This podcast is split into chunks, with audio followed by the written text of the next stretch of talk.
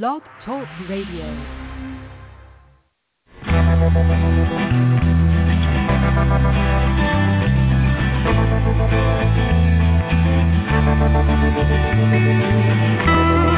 Stroll through the pictures, what I've left behind. Here once again.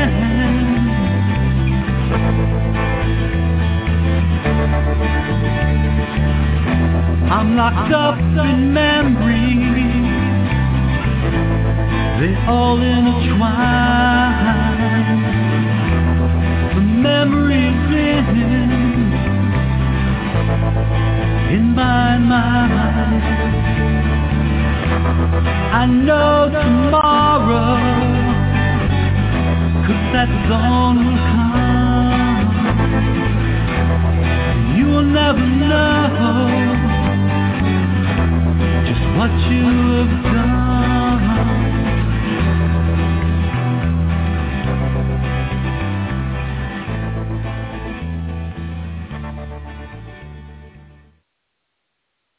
Well, good evening. And on behalf of NAASCA, I'd like to welcome you to the Stop Child Abuse Now talk radio show.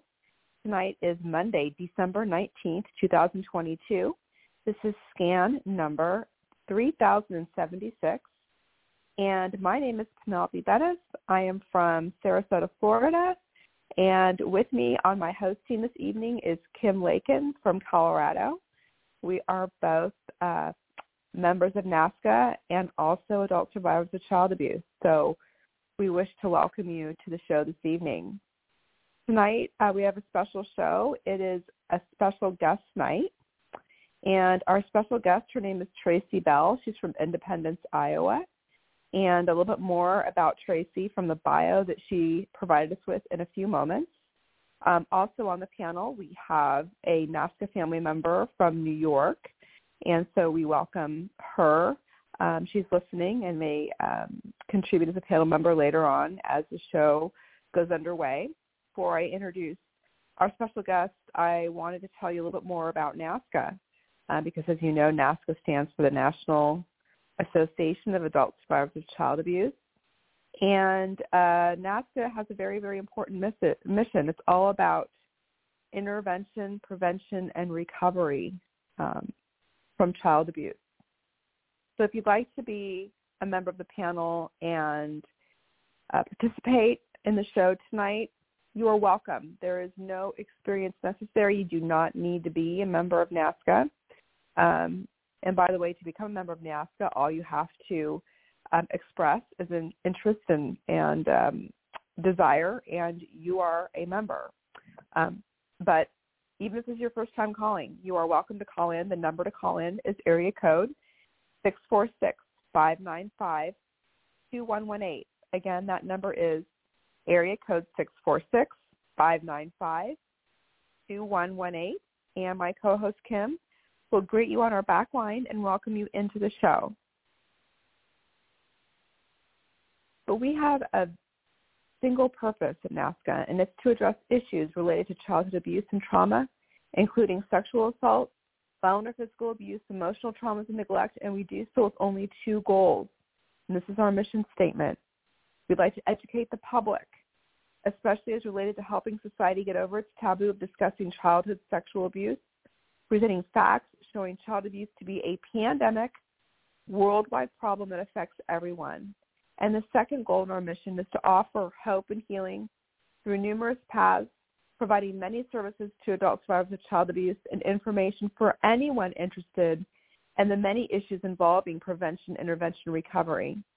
These SCAN shows, which stands for Stop Child Abuse Now, are a part of the services and offerings that we provide to our members and our members and our membership spans the globe.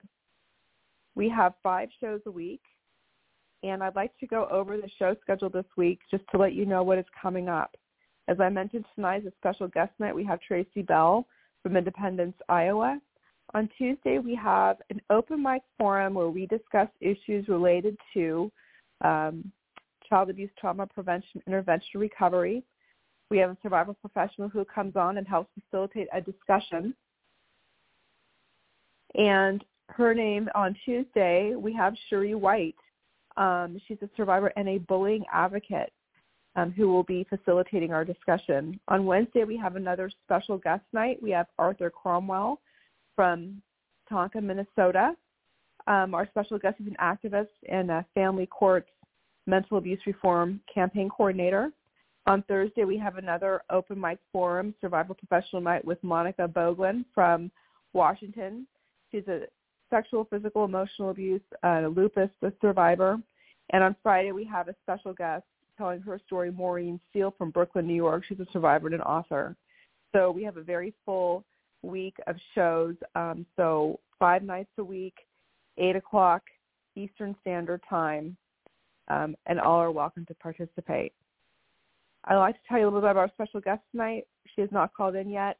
We are hoping that she does, and I'll give you a little bit of her background. So um, Tracy Belle is from Independence, Iowa. She explains that she was the unwanted child of an 18-year-old junkie who was gang raped. Um, and uh, her mother um, gave her away um, upon her birth to a couple who already had 17 children. A couple adopted her, and her adopted father um, had just recently been released from prison, who um, he was incarcerated for raping two and molesting other um, daughters, biological daughters in the family. Um, her adopted family moved from Iowa to California, and her father was very inappropriate with his hands, and at times um, Tracy would barricade herself in her room to try and keep herself stay safe. It became so that the streets were safer than home for Tracy, so she left her adopted home at 15. Um, she found that the men on the streets all wanted the same thing as her adoptive father, but they were willing to pay. One day on the streets, a biker injected her with meth and held her captive, captive some time. Eventually, she escaped, um, but had become, through that experience, an addicted street kid. She couldn't work. She couldn't go to school. She slept under bridges and in bathrooms. She found food behind grocery stores. Sometimes she got a meal from men who needed company. At 18, she found herself pregnant. She lost her first baby, but was pregnant soon again. Uh, in the situation, she was forced to ask for help from the foster people um, who had initially adopted her and who driven her to, um, initially to the streets. So she had come full circle um, um, in in the state that she was in. Six years later, uh, she followed uh, her adoptive family when they had actually taken her child from her, moved back to Iowa. Uh, she fought to get her child back. It took eight years um, um, of her collecting her legal records so that she could claim reclaim her daughter. During this time, she struggled with drugs and alcohol, and for years she was on psychiatric drugs. Um, uh, was addicted, um, used methamphetamine, and had multiple suicide attempts. Then one day she says she was just done and went um, the healing process and, and is now in recovery. Today she runs Thunder's Rain, which is a state and federally permitted wildlife and animal rehab facility. She also works with youth from Four Oaks, which is for at-risk kids who do not or cannot be placed in foster care or who need help transitioning into life outside of foster systems. And quotes Tracy, I understand what it's like to be cold, scared, alone, hungry, and unwanted. And that has that is her from her bio that she provided us with. So we're hopeful that she will um, she will call in. Uh, we're um, we've got a platform here at NAASCA on these shows for people to come on, such as Tracy, and tell their story. Um, it's part of the healing process, as we know, and it also helps inspire others um, who are who are listening, who may be um, somewhere along the uh, the recovery spectrum. So um, while we are waiting for Tracy, um, I have um, my co-host Kim on the line, and we also have a caller, um, a NAASCA family member from New York. Um, but I wanted just to see, and sometimes if while we're waiting for a guest, we will just bring up a topic that's related to our mission um, and the work that we do and the services we provide at NAASCA. And I didn't know um, Kim, um, and I'm going to unmute um, the line of um, our NAASCA family member from New York. So if you'd like to just chime in, you can, or you can just remain in listen only mode. Um, but is there any any subjects or anything that anybody wishes to discuss tonight while we are waiting? Uh, I'm in awe because I am a biker, and I know that that lifestyle that she was going through and what that part of it was. So I already connected with her, and I'm like, I'm excited to hear what. I really do hope she does come on because I'm excited to hear the process that she took to get where she is now. Because usually Mhm. when you have all that other stuff happening to you, you spend the rest of your life either you know diving in or hanging out. You don't really be productive, you know, and succeed at things. Mhm. So I I would love to hear what she says. I honestly do. You know, back when Yeah, I I- was Oh, it too. Yeah, I'm I'm an older one. I mean, I'm 65, and I, but what the younger people are experiencing, you know, it's it's it's like on on top of each other. You know, it's sad that it just keeps going, generation after generation after generation. Like this show brings so much uh, to younger people, the youth, the upcoming people who are looking at like help heal themselves you know, I know what it did for me. It started me on my journey, and I'm in a hell of a lot better place than I am uh, before I came on the show. I just wish I could be on here all the time, but medically I can't. But um, her, I I honestly want to hear what does someone her age is doing. So I mean, Mhm. it's amazing to be able to function yet alone work like with, with nature and with like kids and all this stuff. This this this woman has a lot of energy, and I want to kind of tap into it because I'm getting old. You know, I want to be around younger people now because I don't know things. So I am looking forward to listening in and hearing it. Well, I I'm think done. it's really encouraging. Yeah, I tend Well, to just go you for- on. Well, no, thank you for you know for calling in, Lori. And I do think it's really encouraging when we have you know we hear from younger people. Of course, it's not encouraging that we obviously um, have you know stories to hear um, that it's as prevalent um, as it is, but it is encouraging to know that that there are those who are undergoing and starting the recovery process younger and younger and younger because it's statistically the average age um, if an adult is to go through recovery um, it's around mid 50s um, and that is the average age. Um, and so the younger uh, one can the recovery and the healing um, that is that is uh, hope. That is better. Um, we are moving the the uh, you know we're moving the needle. Um, because as you know, and as what you said, Lori, you know, the the sooner we can do the work and get through the healing, you know, do the healing process and and stay on the healing and recovery path, um, you know, we can transform our lives. The sooner we can begin that, the better. Um, so it is encouraging. It is encouraging when we see someone younger, younger and younger. We're seeing the the needle be moved, um, which is what we want um, to see. So I, it, I, you know, I'm encouraged by that. Um, Even I though, of course- much. I, I come across, you know, because I see things that, you know, I want to go have done faster, and, and I've seen a lot of years. And thank God in the schools now they're letting um kids openly talk about what's going on in their homes and stuff. Oh, Years back they didn't have that at all. So there's a lot of services that are out there now getting these these kids younger so they don't develop into um the people that they really weren't intended to be. I don't think anybody is really intended to be uh you know, bad. I think it just happens to them. so yeah, I mean, I'm into reaching out um for the younger kids. We used to go when I was at my club into uh the schools and talk to the kids about, you know, all the the signs of what's coming, what's happening, what to do, all that kind of stuff. And I think it's a subject that should automatically be taught in like maybe a health class or something. Just take a few weeks out and educate kids on what to do when like with stranger danger or if your your uh say your dad like in my case is a pedophile and you're trapped in in a world like that there should be a place that these kids now can go and not feel so isolated.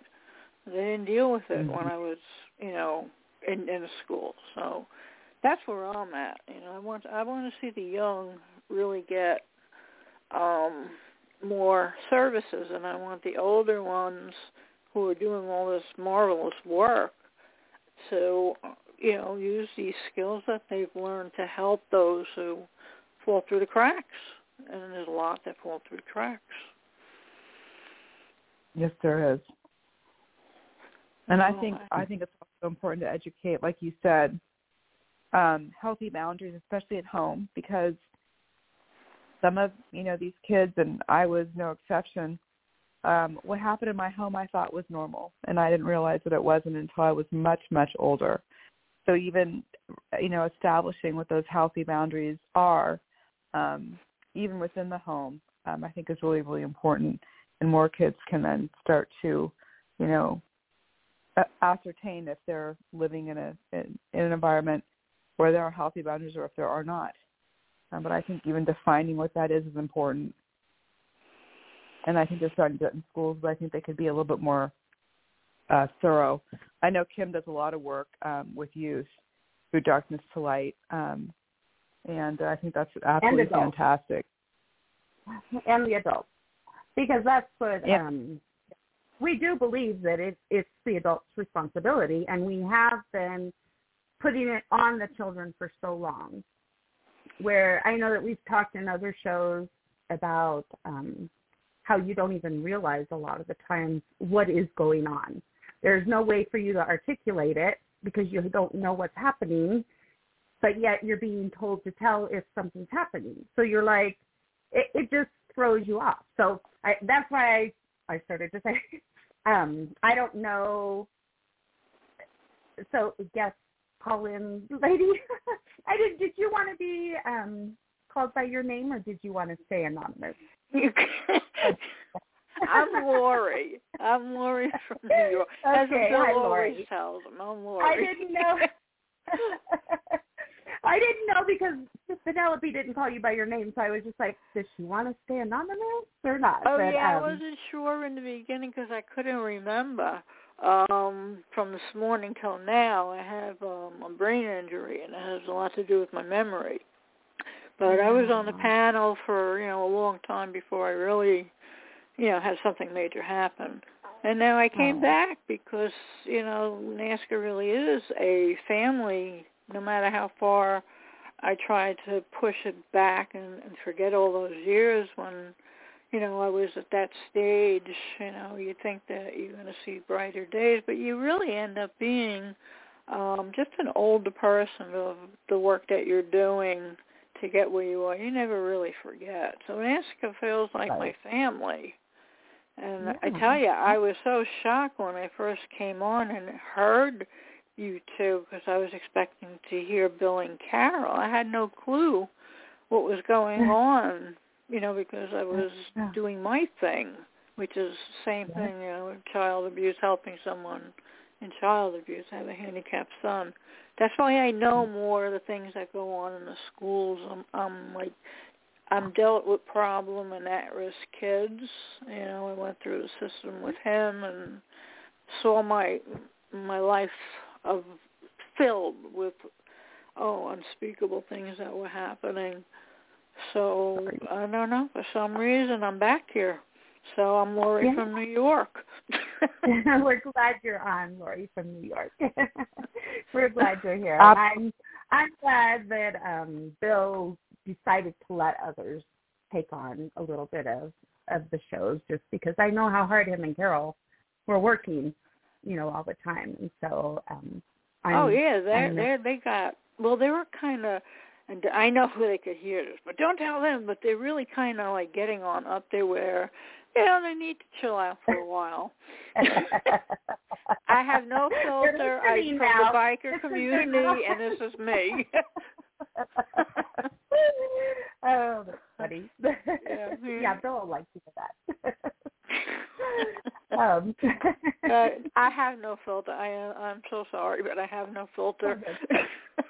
So I was going to tell you, Tracy. So what I do is I teach an adult child sexual abuse prevention class.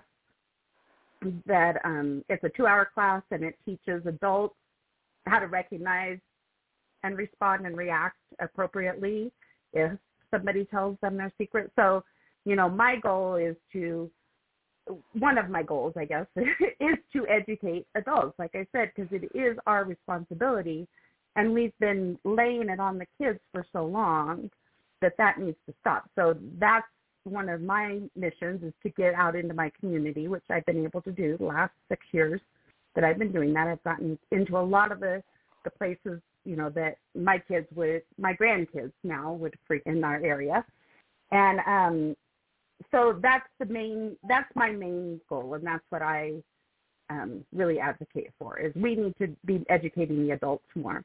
Then on the other side, kids do need to know. They do need to know body safety and things like that. So there's another organization that I'm a facilitator for that I can go in and teach kids within their the school settings about more about body safety. And you know, we don't go over stranger danger because strangers are like a 10% are like 10% of the amount of the people that a child would be hurt from.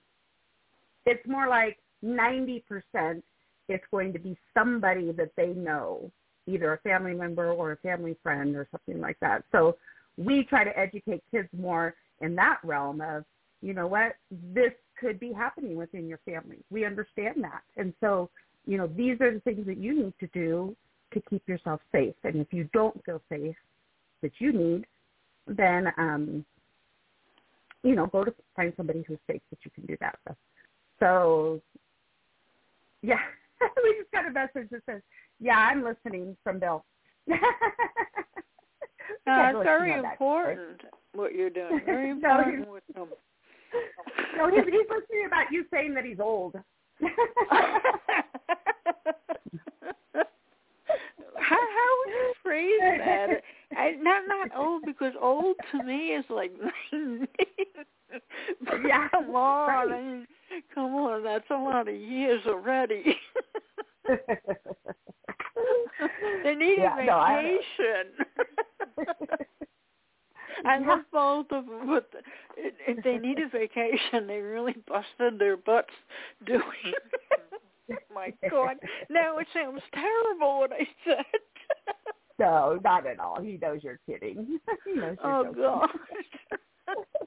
Sorry, Bill. But I guess no, he's laughing. I'm sure he's laughing on the other.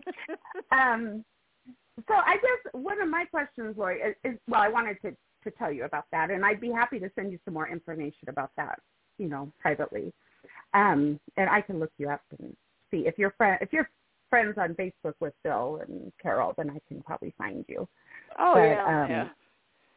Yeah, but so you talked a little bit about when you were introducing yourself about your struggles, and um, so I would be interested is it to know from your standpoint and um, and hearing Tracy's story or her bio is that you said that was similar to what you went through all the way down to being in the room because that would be the only place to be safe.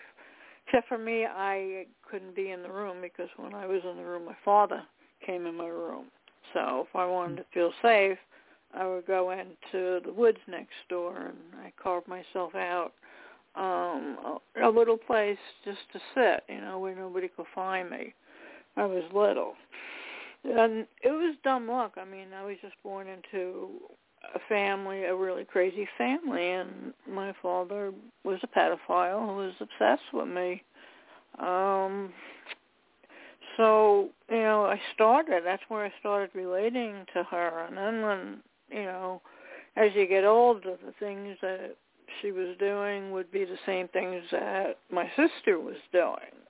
So I had that, and then you know, it's like you wish that there's a point where you can really honestly not have to do and or deal or think about anything to do with what happened to you when you were younger. But it turns out you can't shut it off unless you until you get dementia and then you don't even know anything. You know, you go before, but um it never shuts off. So some people like I mean Carol herself, um, this is her life, uh, a big part of her life and she'll never be able uh to retire. I don't see her not doing something to do with child abuse. And um like I said, I came on here and I opened up for the first time on here. Uh I don't know how Bill found me. I think it was from a group I joined um, and asked me to do my first interview. And you know, it was a horror. My the abuse was my father, and my mother was psychotic and used to uh, beat up, beat me especially. My brother was crazy. He threw me out a second story window when I was four, broke my back. Uh, my mother scraped me off the ground. It was the first time I saw her standing up. Usually she was sleeping all day.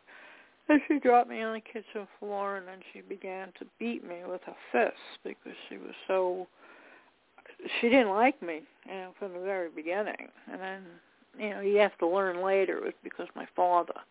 That's why my father paid too much attention. But she didn't do anything good with any of her kids. So I ended up being the um caretaker of all this bunch of loonies.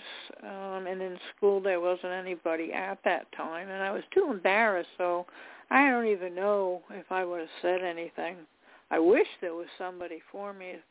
It's like that's what if I told the interviewer who um, was asking if I knew the the guardians of the children. That's who I was with existed when I was younger, would I have gravitated to them? And I was like, absolutely yes. I says that's where you know you find the kids. Sometimes they're not in, in the school. We're on the streets, you know, and and bikers. You know, you can be riding around at night in any kind of group. You know, there's a reason that they're not at home. So that's where we used to concentrate on. But at that age, I didn't have that kind of opportunity. I was more of the uh, keeper of the crazies. I I had a brother who. Uh, he he was truly a psychopath. He used to kill animals. He lit the house on fire. He lit the woods on fire. I've seen him stab people. Um, police were always involved, but the school, nor the neighbors, nor the police ever called CPS in to help us. They left three kids, totally wild, totally wild, uh, and teachers actually had to come to the house at one point to my brother he had surgery. So everybody knew, but nobody was talking back then. So I slipped through the cracks. I uh, went through hell. Went through hell with school. I was one who wouldn't even talk. I couldn't even talk. I wasn't like anybody. I knew nobody went through really what I did. Um, and I wanted to keep it still a secret because it was very embarrassing not to have that normal family and everybody else is doing so well. You know, I got one guy on drugs, the other one is like, you know, they were all, they were all crazy, every single one. And then they had to take care of my grandmother. Man, nobody was going to take care of her but me, so I had to do that as well, and then run a store for them. And they used and abused me to where I was exhausted. You know, by the time I was 17, I was diagnosed with fibromyalgia, and it was unheard of back then. So over the years, um, as soon as I could get out, I got out. I didn't choose the right path to go on. The marriage was wrong, but I stayed in it because I have a handicapped son and I can't afford to keep him only on disability. I need we need it's like we're divorced but we all live in the same house um financially plus to watch my son he's bipolar plus a whole bunch of other things. I lead by example with him. He watches me and i help him through his life. That that's my basic what i chose to do with my life. I i revolve around him. Whereas my sister who was not abused anything the way i was is a total druggie. And my question is for her, I mean, I asked her, her daughter became a therapist, so she says. And I always, I was like, why didn't you ever ask your mother to get into drug therapy? I mean, isn't that the step that you should take? I mean, I'm not a psychologist, but logically, I think that's what she should have done. So there's dysfunction all over my family. I had like a relative shoot the other, one relative and then kill himself. I mean, it's been a whack bunch of people I've been around, but I survived somewhat. My body hasn't. I mean, my mind is fractured, and but I try to do good. That's what I chose to do in this world. I don't go to the negative too often. You know, I'm here to just take care and help of, of who I feel needs help. And that's still what I do. I'm now 65. Wow. Five years five years younger than the doctors told me I'd live. Oh. But still I'm here. Yeah. Oh, mm-hmm. that's good. I'm still here. Do you have uh, spine issues? Oh, do I have pain issues? Is that what you have? Your spine? You're gonna have to spell. I lost part of my hearing. Oh, uh, your, like your back. Do you have back issues and spine oh, issues? Oh my god. I wear full neck brace, a full back brace, two full leg braces. I have two feet braces. Oh, wow. I wear two arm braces.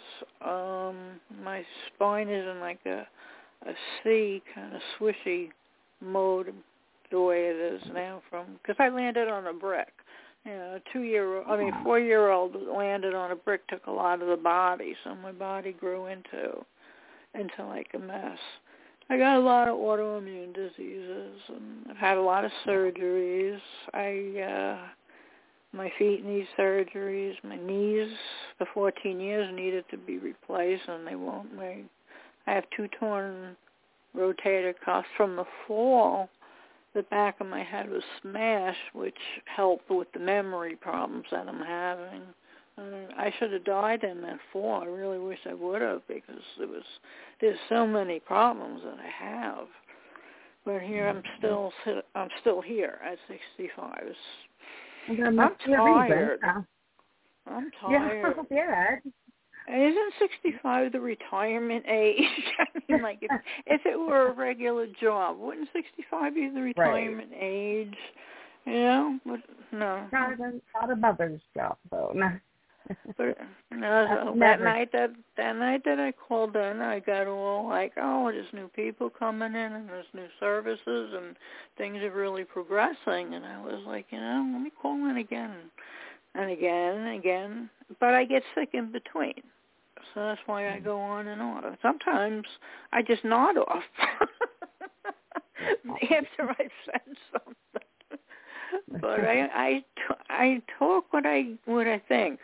You know, from the brain injury, from falling well that way, there really is no filter to tell me like think before you speak, because it just comes out. it just really does come out. I'm not one to keep things in. So now, now I live. You know, I function. I raised a a kid, 40 years old. He's bipolar. Um, he's got other issues. I mean, he's severely handicapped. I was told that to put him away six years old. Um, he's got uh, severe paranoia. He's got the diagnosis of homicidal ideations. Um, I do expect him one day to put me out of my misery because there's only so much pain he's willing to see me go through, and he's seen too much. So I told him to ask me first so he doesn't end up in jail. And I says I'll manage to exit before that, and then we'll both be fine. So no. I, I that I mean That's people plan to go to Hawaii. Yeah, I, I lost two, and we had a foster girl here too. Um, but I don't have any grandkids, thankfully, because I'm just like too tired. You know, I, I adopt my neighbors' kids and whatnot. You know, I go on shopping sprees and buy them things, but I don't have to change diapers or feed them or listen to some screaming. Yeah. you know, so I'm satisfied. You know, I did what I could for what I had when I came on this earth. My sister did not, and my brother did even worse. His kids ended up in jail, both of them. So Mm. that house I came from was totally dysfunctional, and as many times and and in many ways that I was abused. I should I should have been like what my sister turned out to be. You know, she she can't go one So what do you minute. think you are? with- What Excuse you me. think made the dif- What do you think made the difference? Why you weren't? I I think honestly what I think uh I think you're born to be a person um some people know early who they are. They don't fit in with other kids. They're more mature in things. They they have more like wisdom. They just don't know what it is. They know where to be who's hurting who's how to help you. And that's how I was born my sister was literally um, locked in a room for her first year of life. She was fed from the crib. She had bed sores. I only found her uh, by accident of my aunt was babysitting, and I let her out of her crib. Um, she was already standing, but she turned into, and she was a wonderful child when she was there. She was so so just happy and and she was sociable. I mean, she's total opposite of me, and everything was so exciting that day. I let her out. I remember all of us were standing in the hallway. Even Crazy Andrew was standing there in the hallway. Um, you know, once he finally got out of the door. And last time I saw her, she thanked me for saving her life. But we don't talk. I don't want anything to do with her style of living. Um, she puts herself first. Nobody else counts. They they're not nice people. You know, they they chose to be that way. I've offered options for her. Even when she was younger, I tried to get her into a psychiatrist. I got her there. Um, I just kind of knew what people needed, so that's what I did. Uh, my brother, he needed to be put away because uh, he not only threw me out the window, he uh, he choked me. He tried to kill me. My front of my throat has a crush injury. Uh, he really attacked me, and the only thing that saved me were um, I pa- I was passing out as I was being choked, and I fell down and the fireplace edge split my leg and it woke me up and I just shot mm. right up the stairs and I called my neighbor. So she came over with her husband's gun and he was so close to the door I was behind, which had more guns in it, it had my father's guns in it, that she had to come in and pin him down. I mean, it was like Copville it was a really messed up place I I in. So since all that happened, I have choking problems, and I've actually been to heaven three times, and it took my third time. I took four years to recover from because I didn't know my name. I didn't know what a phone was. I didn't know what a car was. I, I'm sitting in my, my living room and I'm looking at all the embroidery pieces and I'm thinking this this woman really does nice work, and I didn't know it was me. So there was a lot of brain damage from that. And over the years, you know, everything stemmed from child abuse, all of it. You know, Mhm. everything that I'm going through stemmed from child abuse and nobody helping. So that's why I help. I'd rather help the needy than be part of the people that are, you know, partying out there having a good time. I don't take vacations. I make preemie blankets. I make pillows for kids. Anything for kids, I do. I listen to adults. A lot of people know me from my club. They know me also from NAASCA.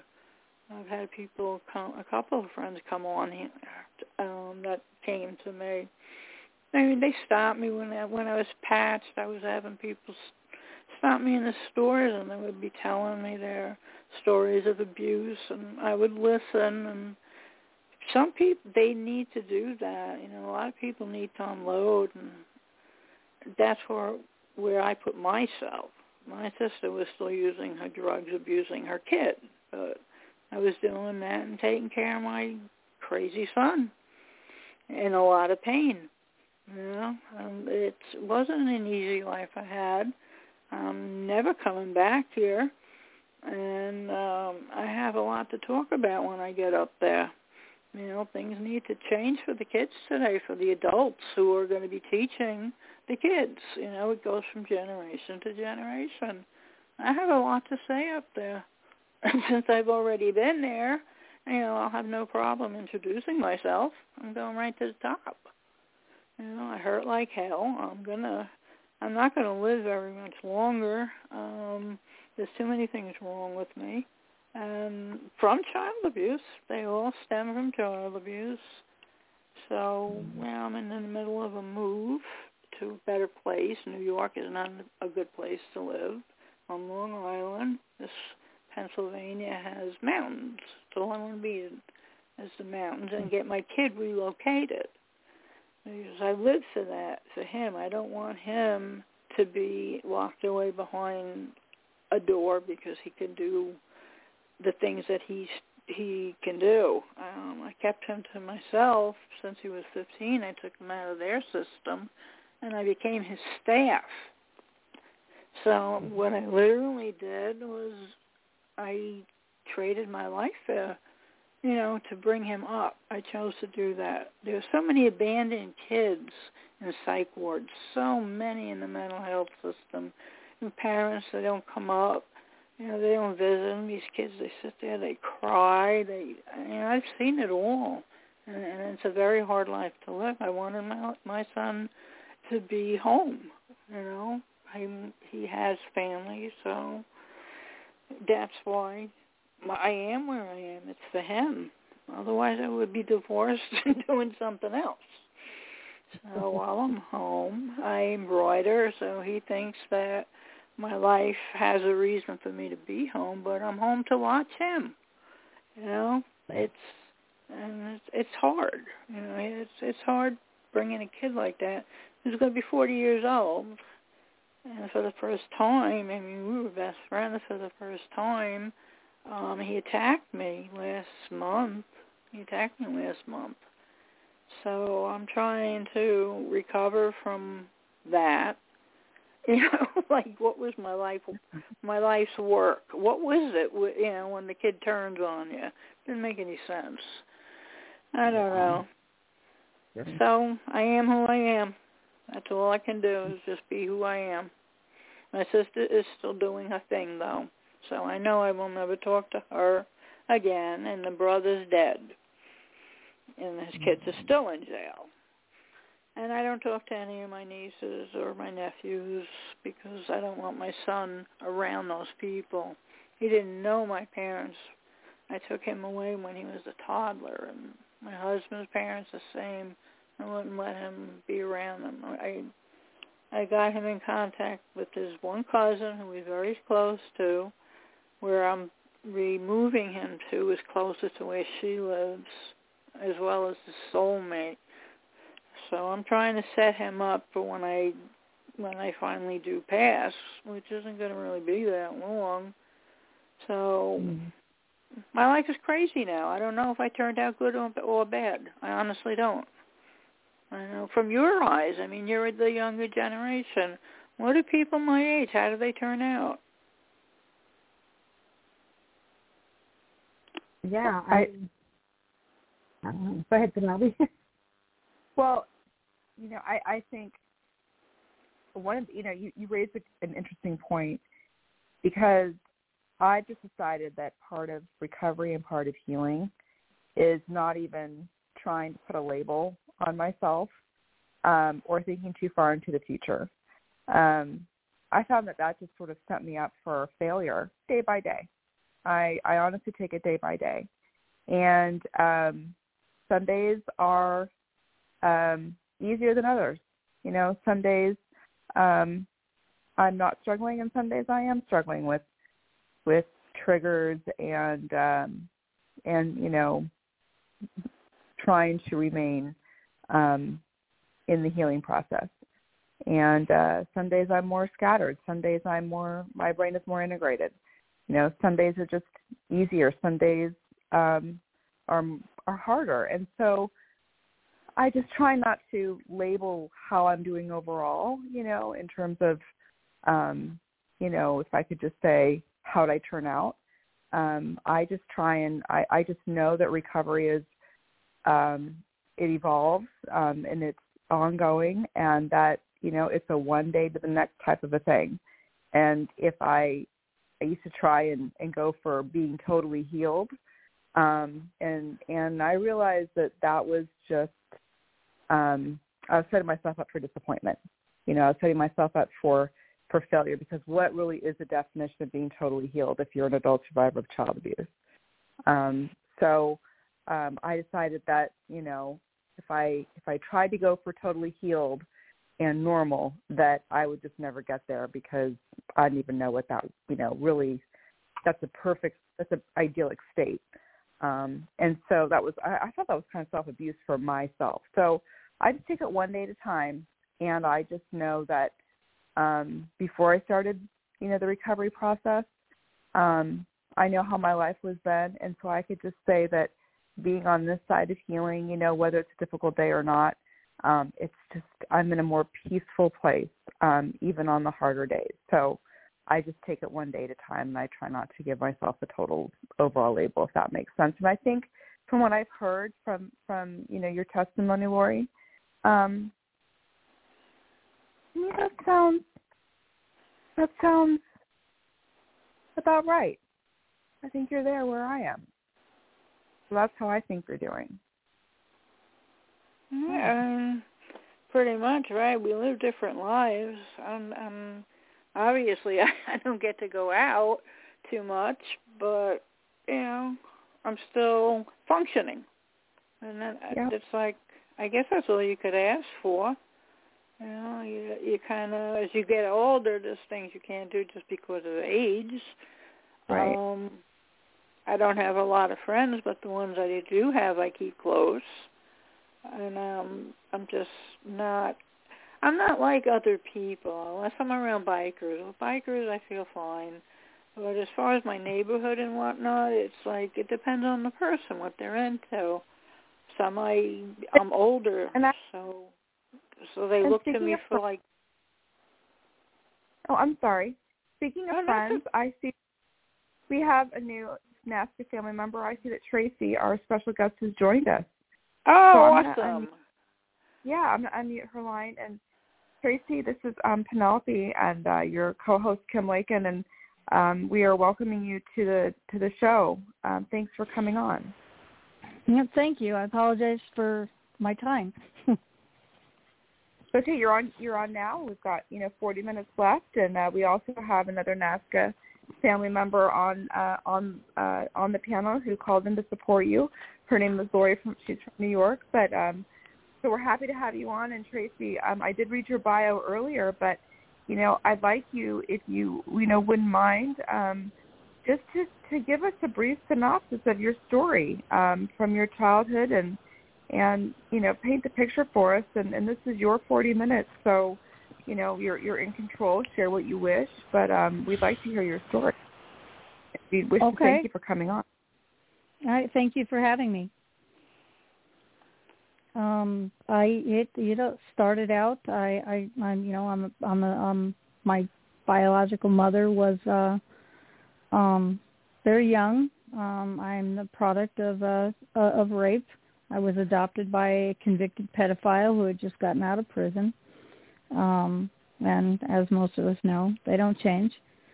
Um I grew up uh with him and, and unfortunately he was um about the only thing that showed love growing up. So um the mother in the picture was a very cold-hearted uh woman who I was her trophy basically. Um but uh I grew up that way. I left home very early. I was on the streets for about 3 years and I did what I could to survive. I was taken by a biker at 15 um and uh he had me for a couple weeks until I got away from him and and uh I've just spent the rest of my life trying to take take my take myself back.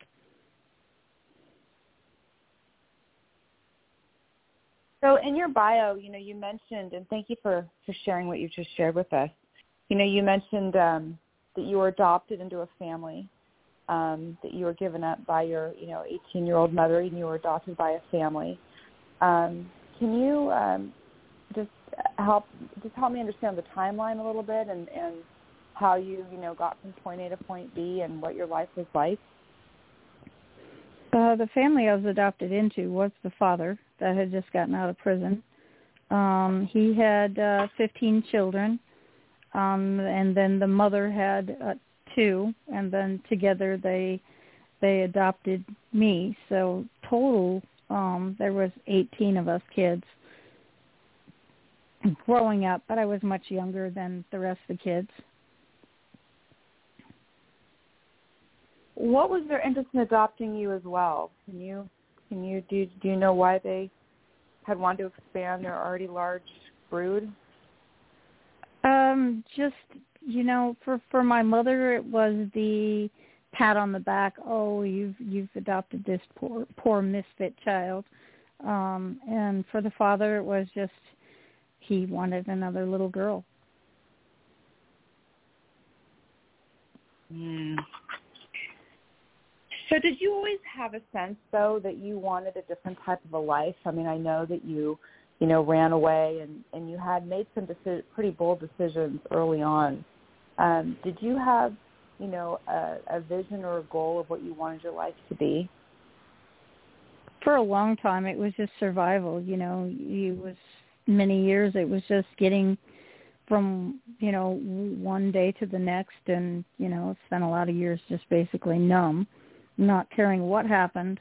Um, and then when I uh, when I was pregnant with my child, it was like my life changed. You know, all of a sudden it was like a light went on and and I wanted I wanted different things and it was never really for myself. It was for for um for her. Many years it was just for her. Um and then I I struggled with drugs and alcohol for many years. Um you know, and fell back into it later on and and then about uh 10 years ago, I things started changing. I hit rock bottom uh hard. Um but uh about 6 years ago, 7 years ago, things really started changing for the better. So, can you describe the the process and where you said I'm done and things are going to change and what that looked like and and how that process started and what it what it entailed? Um, so it started with, um, you know, at one point I think it was 2000, maybe 12. I found the biological mother who was still, after all these years, addicted and and um, into drugs, and I let her suck me back in because I very, very much still needed a mother. I never knew the love of a mother, and that has affected me more than probably anything. Um, but it was after realizing what she was that I was, I just I guess I've been very I've always been stronger than I realized. Um so after after discovering that she was addicted into drugs and she wasn't going to change, um I literally just kicked her out of my life. But I spiraled down and I attempted suicide and would have succeeded if somebody hadn't come home early that night. And I'll admit I was very, very angry for a long time that things didn't didn't um that I didn't succeed and it was because I thought I was just going to ruin their lives. But uh eventually, you know, gradually things just started looking different for me and I started realizing that animals were medicine for me. They were just so healing. They were they were not judgmental. They weren't going to hurt you. When they left, it was a whole different reason why they would leave. And I started my uh, my rescue, my wildlife rehabilitation, and it has just blossomed. And it's making me.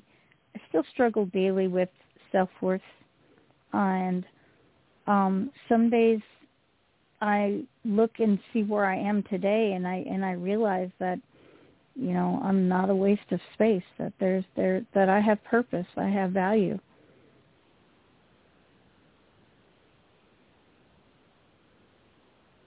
That is incredible. Did you go because you had mentioned that there, you know, there was some, you know, drug addiction involved in some of the things that you had been exposed to? Did you go through any programs, any 12-step programs, or, or did you seek any other types of support or help along the way? No, I guess there's something about my personality that I do find kind of amazing in a way. Not that I've, I'm one to pat myself on the back, but I seem to get to a point when I'm done, I'm done. And one day I just woke up and said, I don't want this anymore. Um, I've never been very good at being controlled by anything. And that was what it was for me. I realized that I was being controlled by these things and I was just done. And one day I just one day I just stopped smoking cigarettes. One day I just decided I don't want to drink anymore. One day I just decided I just don't want this for myself anymore. And I just stopped. I just quit. It just was like I was done. There was no tapering off. There was no, you know, stepping down. It was just, okay, I'm done. And that's the way it was when I walked away from my family.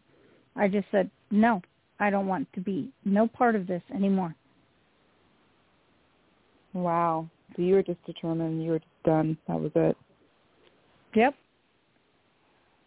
Incredible. And I've been nine years sober completely. Wow. Congratulations. Congratulations. So, um, Tracy, I'm going to go down the panel, and this is Kim Lakin, my co-host. And Kim, do you um, have a question or comment for Tracy? Hi, thanks, Penelope. Um, hi, Tracy. Thank hi. you for being on this evening, and and I'm so sorry that you had to go through all of that. I know that we're, you know, we're in this platform where this is basically why we're all here, because we've all been through something, but it still makes me sad, you know, whenever you hear another story and and that you had to struggle so much as a child. And um, so thank you for all that you're doing now and and how you have overcome. I think um, that's not easy to say. You know, I think a lot of people that are on this call, we've to some degree made that choice that we're not going to live the same way that we were raised. Right. And um, yeah, and so yeah, just thank you. Yeah, thank you for all you're doing and for having a, you know, and for your heart, just for animals and because that shows your heart for people as well. That's and it's been incredibly healing, and I appreciate that. Yeah. No, I guess I don't really have a question. I just wanted to say thanks for what you're doing and for being here, and um, and you are, you know, you you are and shining, you know, a bright light. How what am I trying to say? I don't know. I lost it. But um, you you are a bright light to so many I know that are struggling, and so just being here and telling your story. Oh, thank, you. thank you. Thank you. Well, thank you, Kim. Thank you. Kim is such an awesome partner. I love doing the shows with Kim. Um, and I also wanted to invite Lori um, on. She called in to support you on the panel. And Lori, you're on live with Tracy if you have a question or comment for her. I'm glad that you came on. Um, yes. I was hanging out waiting for you. Uh, I read your story. I think you are amazing. Uh, I related to a lot of what you went through, but not the amount of people that were in, you know, your house. So I, the stages that you were going through, I, I went through like similar stages with that. The one thing that I have never come across is another person like myself who does not like their mother. You were the the first person. For some reason, people say even when their mothers do the worst things to them, that they really like them or they love them, and I'm not one of those people. No. So um I understand what that feels like, you know, and it's done good, right? You know, there comes a time when you have to be you and you have to shed the toxic people even if they are your mother. And Yeah. I didn't I Yep. didn't like mine either.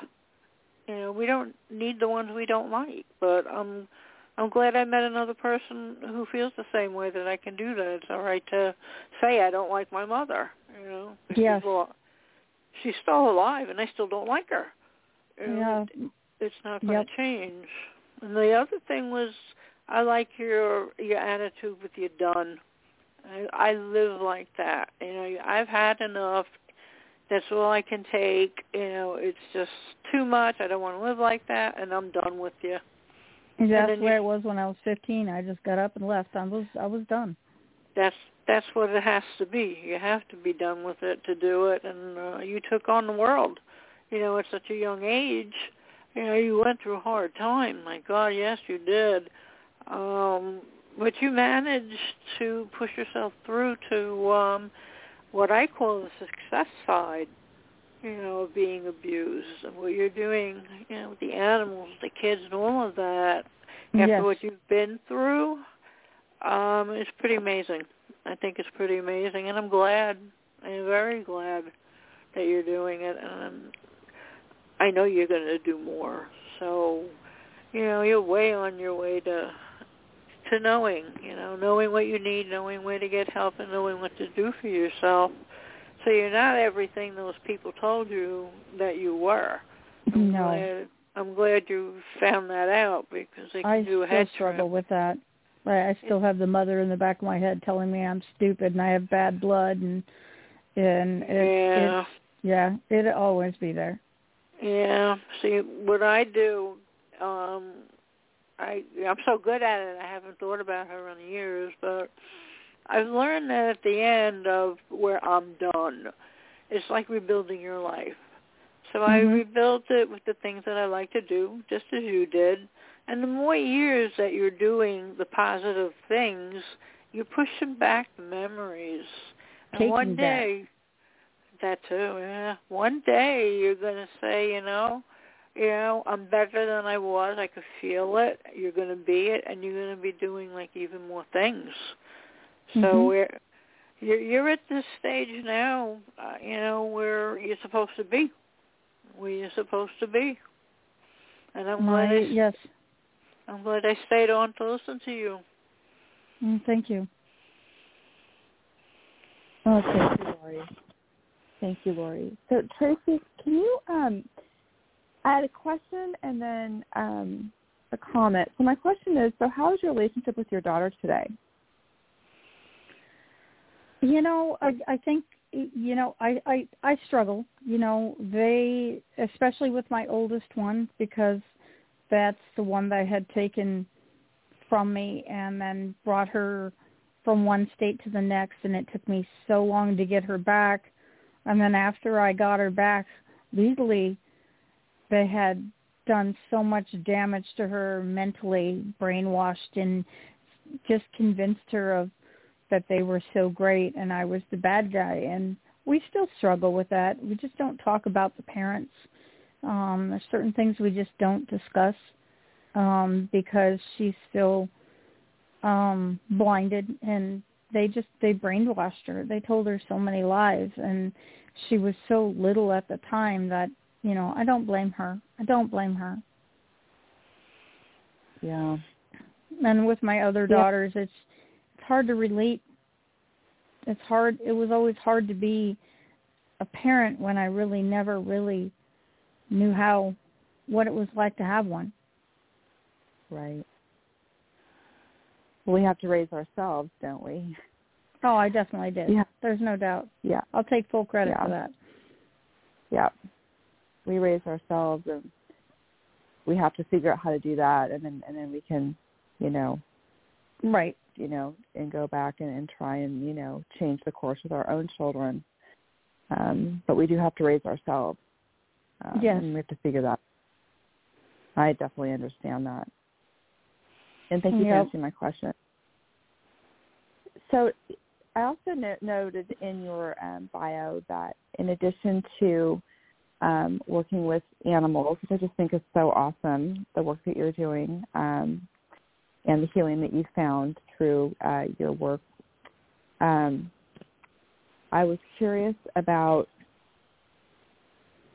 let's see here, um, beyond the Wild Thunder's Rain, but um, also the Four Oaks.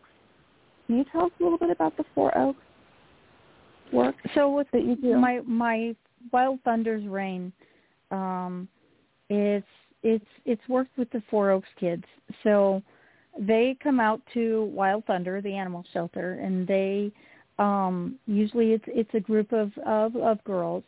And these kids have nothing. You know they've come from broken families and they and they come out and I watch them walk through the door and they're guarded and they're you know they've got their tough tough guy exterior on them. And then within a few minutes you see them just opening up. You see them sitting on the floor playing with kittens or or checking out the snakes or we'll bring out the skunks and you know every once in a while I'll be working with something else or there'll happen to be an eagle sitting in the intake room and and these kids are just in awe um which in itself blows me away because again I struggle with self-importance. So to to watch them just you know blossom almost and just sit there and get to be kids and and the simplest things you know. And the other day they they friday they brought me they baked me cookies. And it just reduced me to tears to think that i was worthy enough for these kids who have gone through so much to take time to you know they had three people to choose from and i was one of those people. And that that was huge for me it's still yeah So are there you know things, and I know this is, this is going to sound a little bit strange, but there there are things for me that I feel, you know, have made me the person that I am through my experience that was horrific. Um, but there are things about that that have come from that um, within me that I feel that I can serve the world um, in a more profound way. And as you Oh, mentioned, for example, yeah, I, the empathy, right? The empathy um, for those who are have hurt, been hurt. Um, oh, absolutely. And That's how I relate to and- these kids. You know, they're scared. Yeah. They're they're Mhm. alone. They're they feel judged. Um, yeah. Um, and I think that when you are um, an abused kid, you have to develop a sense of intuition, a very heightened sense of intuition um, to survive. Um, Absolutely. I think that also you can sense when someone is authentic and genuine, and I think that um, as an adult survivor and someone giving back, that is sensed, um, and you're able to have a greater impact on those that you're serving. And you sounds like you may have a, some, be having similar experiences um, in the work that you're doing with these kids. I'd like to think so. You know, Yeah. um I yeah, I, I do. You know, but often I so much want to give people the benefit of the doubt that I do misjudge. Um but with the kids it's just different, you know. They don't they don't they didn't they didn't have they didn't make those choices. You know, they're they Mhm. didn't I seldom you know, I grew up being told that I was bad and I was, you know, with everything. But these they're, they're not. These kids are not. 90 it's like it's like a dog that comes in and it's a bite case and within days you realize that the dog wasn't the problem. It was the dog's parents, just like these kids. M- most of the time, it, it, the kid isn't the problem. It, it's the environment. It's where they came from. It's it's how they've been treated or talked to. Yeah. Right. Now, with these kids, do you get to see them on more than one occasion? This Is something that's, um, um, you know, you can see them on multiple occasions, or is this? Um, I mean, do they work with? Do you work with them for a specific period of time, or are these kids that are just your kind of? Um, they're kind of funneling in and funneling out. How many kids do you work with, like in a in a month, say? If staffing is good, a lot of times it's it's the staffing. They don't have enough staff up on the wards, so they get to come down um, to Wild Thunder when there's enough staff to provide, you know, um, Mm-hmm. on on ward, and then the kids that have earned the um, privilege to come off ward. Um, and when that happens, they're at Wild Thunder almost every week. Um, but you know, they go home and they and they age out, and then um, so yeah, I guess funneling would be a good way to look at it because Mhm. it, it, it's it's they're always it's always changing. You know, you seldom see the same kid for more than a few weeks at a time before they've either aged out or or Mm. um they're on a home visit or they're they've you know they they're they've moved on somewhere else. Uh, but that can be difficult, especially if there's some that you really connect with. It is, you know, some of them try to stay in touch. You know, we I I never want to interfere. Um and unfortunately it's a policy once these kids age out that the people at the uh um facility that they're at aren't allowed to um reach out, which I think is ridiculous. We work with the Four Oaks kids, but there's also a Unity Point in in Chicago that we work with, and now her program is different. The kids are from 18 to 24, um, so she's Mm. there to provide them that extra gap coverage per se. Mm-hmm. Um, mm-hmm. um, so, but yeah, I don't know personally those kids, but the the the female that runs that facility is like a hero of mine because she's given up everything to help these kids. Mm-hmm. Mm. Oh, that's wonderful though that she's there, and they're able to continue on in those, you know, from from that Mhm. a, in that age, you know, that that that's uh, there's a there's sort of an evolution that they can, you know, evolve into that in the, as older Right. kids, um, and have that experience. I'm going to just go down the panel one more time because we've got about 15 minutes left, and so I think there's enough time. Um, and Kim, I just wanted to invite you back on with uh, Tracy. Thanks, Penelope. Hi, Tracy. I um, I was just kind of curious about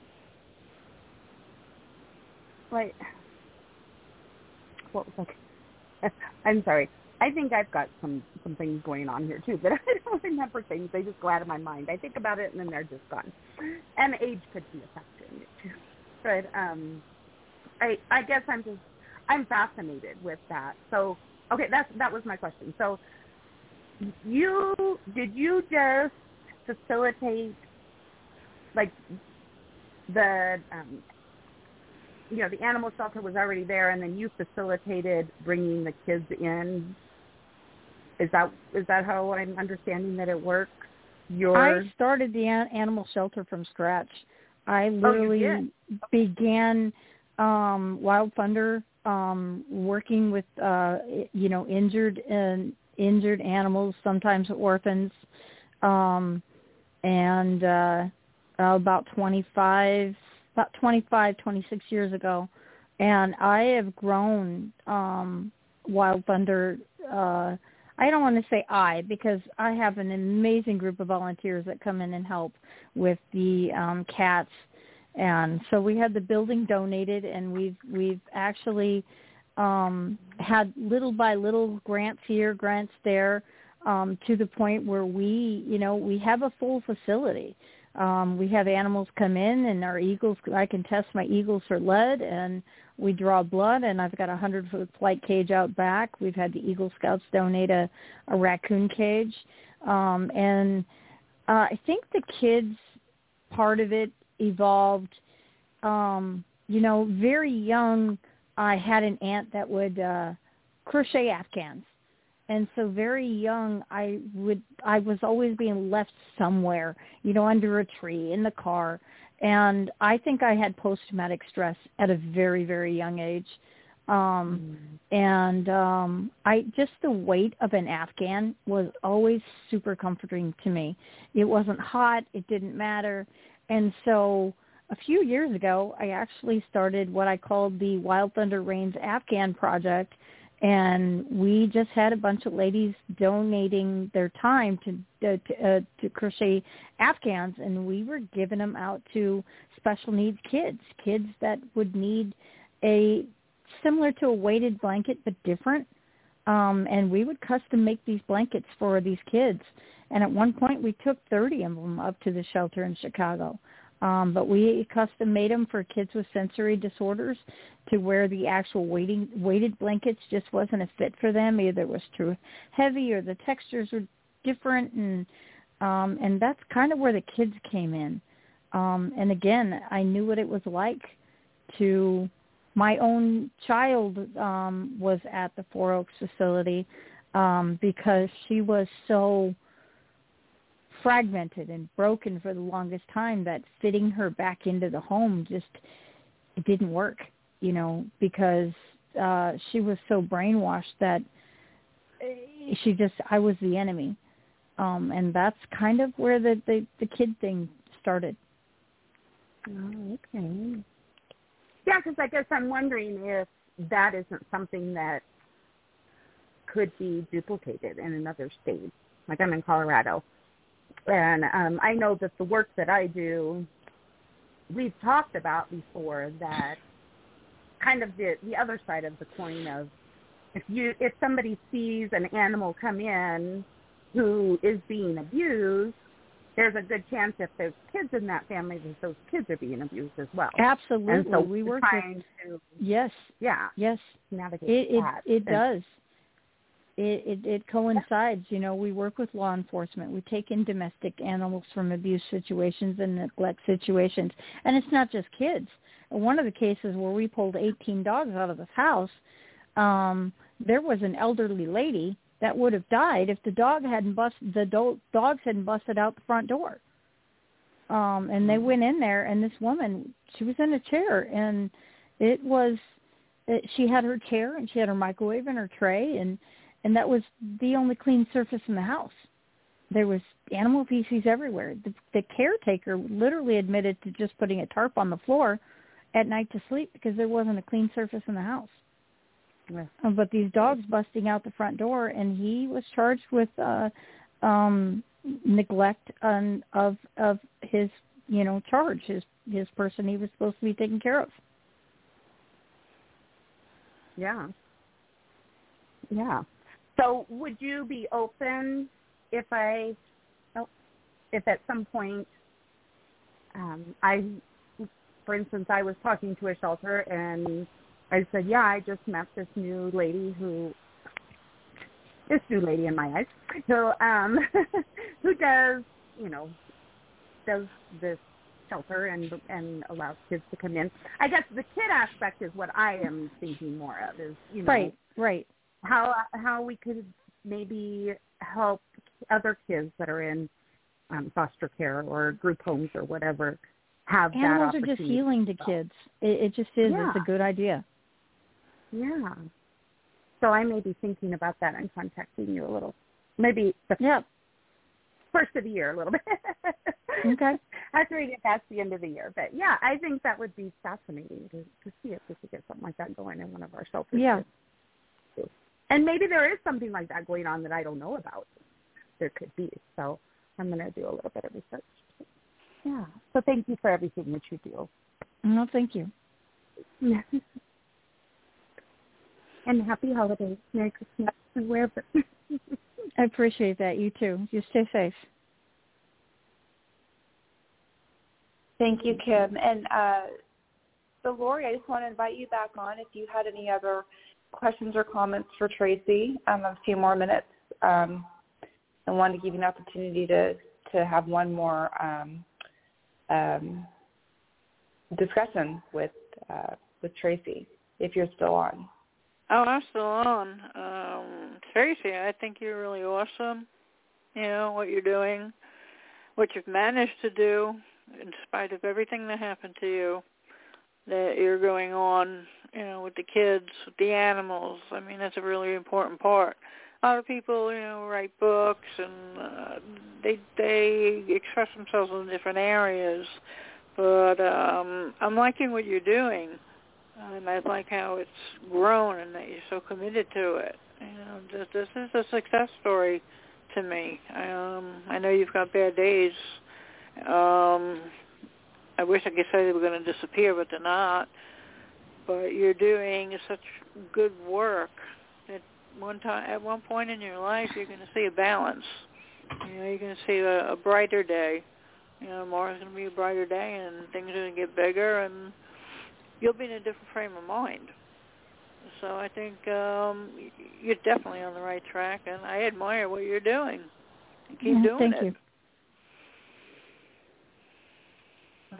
Thank you, Lori. Thank you so much.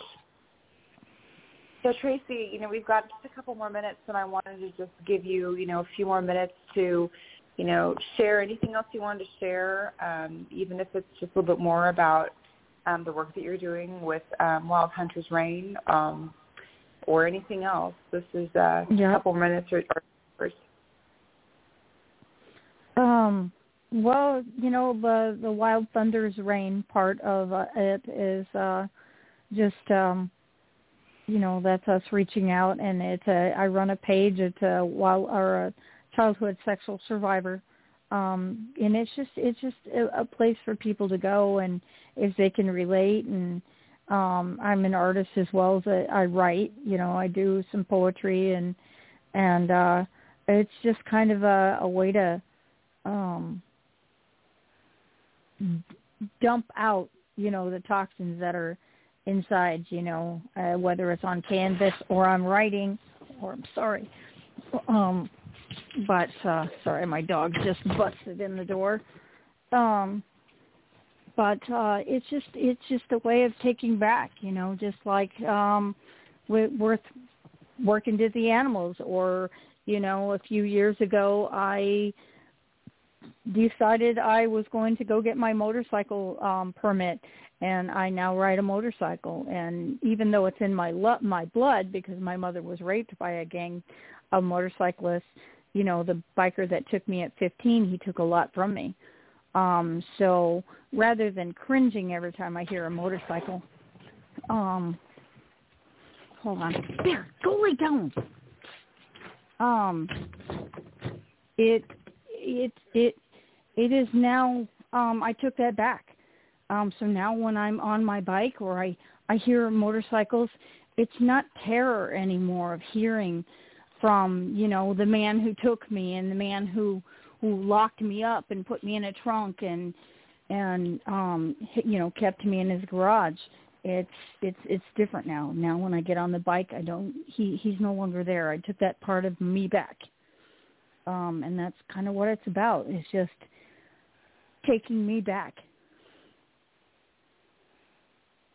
wow you know you are just amazing um, how you just have a vision and make a decision, and that's it. Um, you have definitely been, you know, the your own advocate in terms of your healing, and you know, taking the pen and really writing your story, you know, and being in control, um, and really truly being the author and, and putting the pen to paper and changing the narrative. Um, and you're just amazing, especially once you decide to do something, you just you are done and you move you move in a different direction and it's just very very incredible. I am just really inspired by you, and I'm just so glad that you were able to make it on tonight um, and join us and tell us your story. And I know that there are so many other people who are either listening right now um, via the stream um, or are going to listen to this uh, archive. This, these shows are all recorded and archived, um, and you can find them up on the NAASCA website. Um, and we have so many uh, people all over the world, Tracy, that they go into the archives and listen to these shows, and they actually are used as tools to help them in their healing process um, wherever they are, um, whether it's at its inception or somewhere along the way. So your, you know, your willingness to come on and share your experience and also your healing and your work is going to really just help so many people. Um, and I just really want to thank you for that. It's really truly inspired me tonight. And I can already think of one thing that I have to just be totally done with. So I'm just going to be done. I'm going to just pull a Tracy and just be done. That's going to be it. I'm That's incredible. You know, absolutely. Yeah, oh, yeah. no, you're incredible. So that is you. amazing. I uh, that that is that is just it just blows me away to think that I could make the difference like that. Well, I mean, you can. You can. That's why you help so many people when you tell your own, you share your own story and your own healing. You know, you you really. I mean, it's so it's so powerful it really is so powerful. It may have just been normal to what you did, but when it lays upon someone else's ears, I mean, mine, for example, I mean, that's the power that it has. So, um, truly, I want to thank you. No, thank you. I, I'm, I'm absolutely honored that um, somebody felt like my story was worth listening to, and it, like I said, it, you know, is if by talking about it, if it can help, you know, help anybody or just one 10-year-old kid sitting in a corner realize that it's not her fault. That's that's that's that's it right there. That's everything right there. Yep, exactly. That is it. And you are you are definitely making that impact. I think it is such a always when when we have anybody come on the show um, and you are included um, when we come and we have the courage, I think it takes courage to share, you know, our experience. Um, it's a sacrifice to talk about the pain that we've experienced in our lives and to share that to put it out there. But it is it's a gift too that you give um, because you are you are reaching people um, in in a very powerful way, um, and especially with this show and this platform. Um, and NAASCA's been around for a long time, and it has a very, very wide reach now, uh, within this world. Um, we are all over the globe, and um, this is this is just um, a huge piece of, of that that you've you've given your testimony tonight. Um, it enables NAASCA to its work and working with its mission. So I do really want to thank you um, from the bottom of my heart, and I hope that we. Uh, see you again in the future. You are now a member of the NAASCA family, as you know. Um, and so we welcome you. And um, this is scan number 3076. So this will be archived in about a half an hour, and you can listen to the show on our website, which is www.naasca.org. So I wish to thank you, Tracy Belle from Independence, Iowa, and I want to thank my uh, our other NAASCA family member, Lori from New York, for coming on uh, tonight and supporting you and uh, by being on our panel.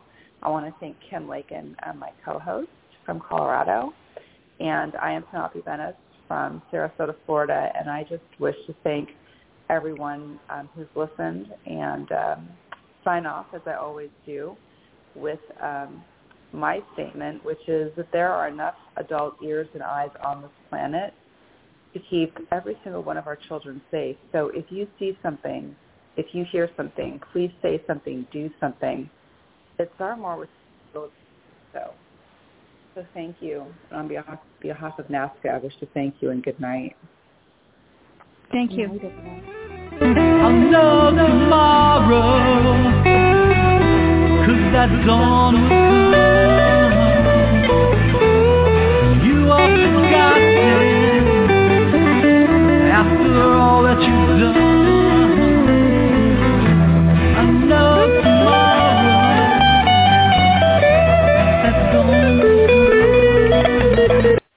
Blog Talk Radio.